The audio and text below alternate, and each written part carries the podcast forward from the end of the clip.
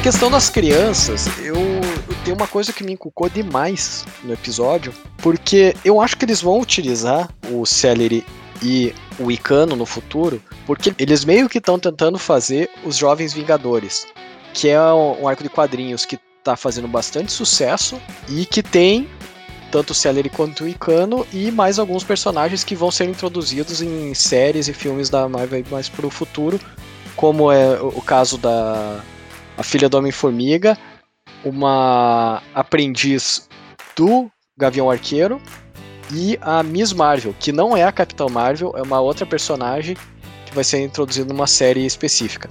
Então eu acho que eles vão trazer eles de alguma forma e provavelmente mais adultos ou adolescentes, não sei.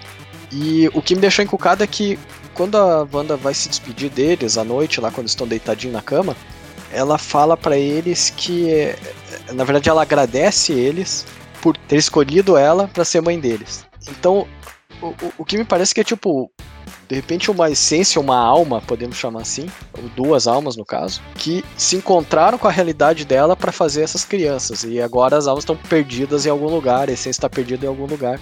Então, como o Glenn falou, de repente, ah, Mephisto? Não sabemos. Você sabe o que acontece nos quadrinhos, cara? Em relação ao Celery e o Icano? Você diz do esquema da, da, do fragmento do Mephisto? Não, é, é, depois, cara, porque eles são reabsorvidos pelo Mephisto. Uhum, sim. E depois de um bom tempo, cara, e eu não sei se isso é explicado claramente, eu não consegui achar nenhuma referência expressa a isso. Eles praticamente são reencarnados, cara.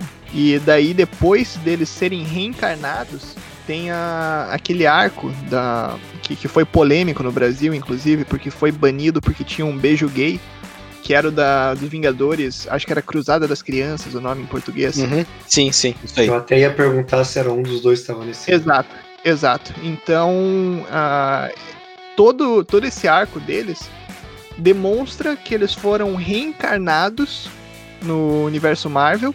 E aos poucos eles começam a perceber que a mãe deles, na verdade, é feiticeira Skylark. Daí eles vão atrás disso.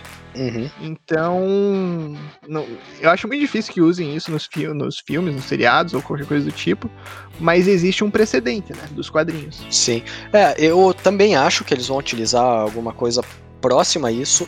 Não vai mexer com reencarnação pelo mesmo motivo de tudo que a gente já comentou antes, essa questão de céu, inferno, morto, ressurreição, é, que pode ser complicado de explicar e até corre o risco de ser banido em alguns mercados, né? Mas eu acho que é mais ou menos isso, cara. É, a, a alma, a essência deles tá, estão perdidas em algum lugar, em alguma realidade, alguma dimensão. E muito do que vai acontecer no Doutor Estranho, pelo menos relacionado com a Wanda, eu acho que vai ser nessa linha de tentar buscar essas crianças de volta. E possivelmente eles vão trazer de alguma forma e com eles mais velhos. Pelo menos é a minha aposta.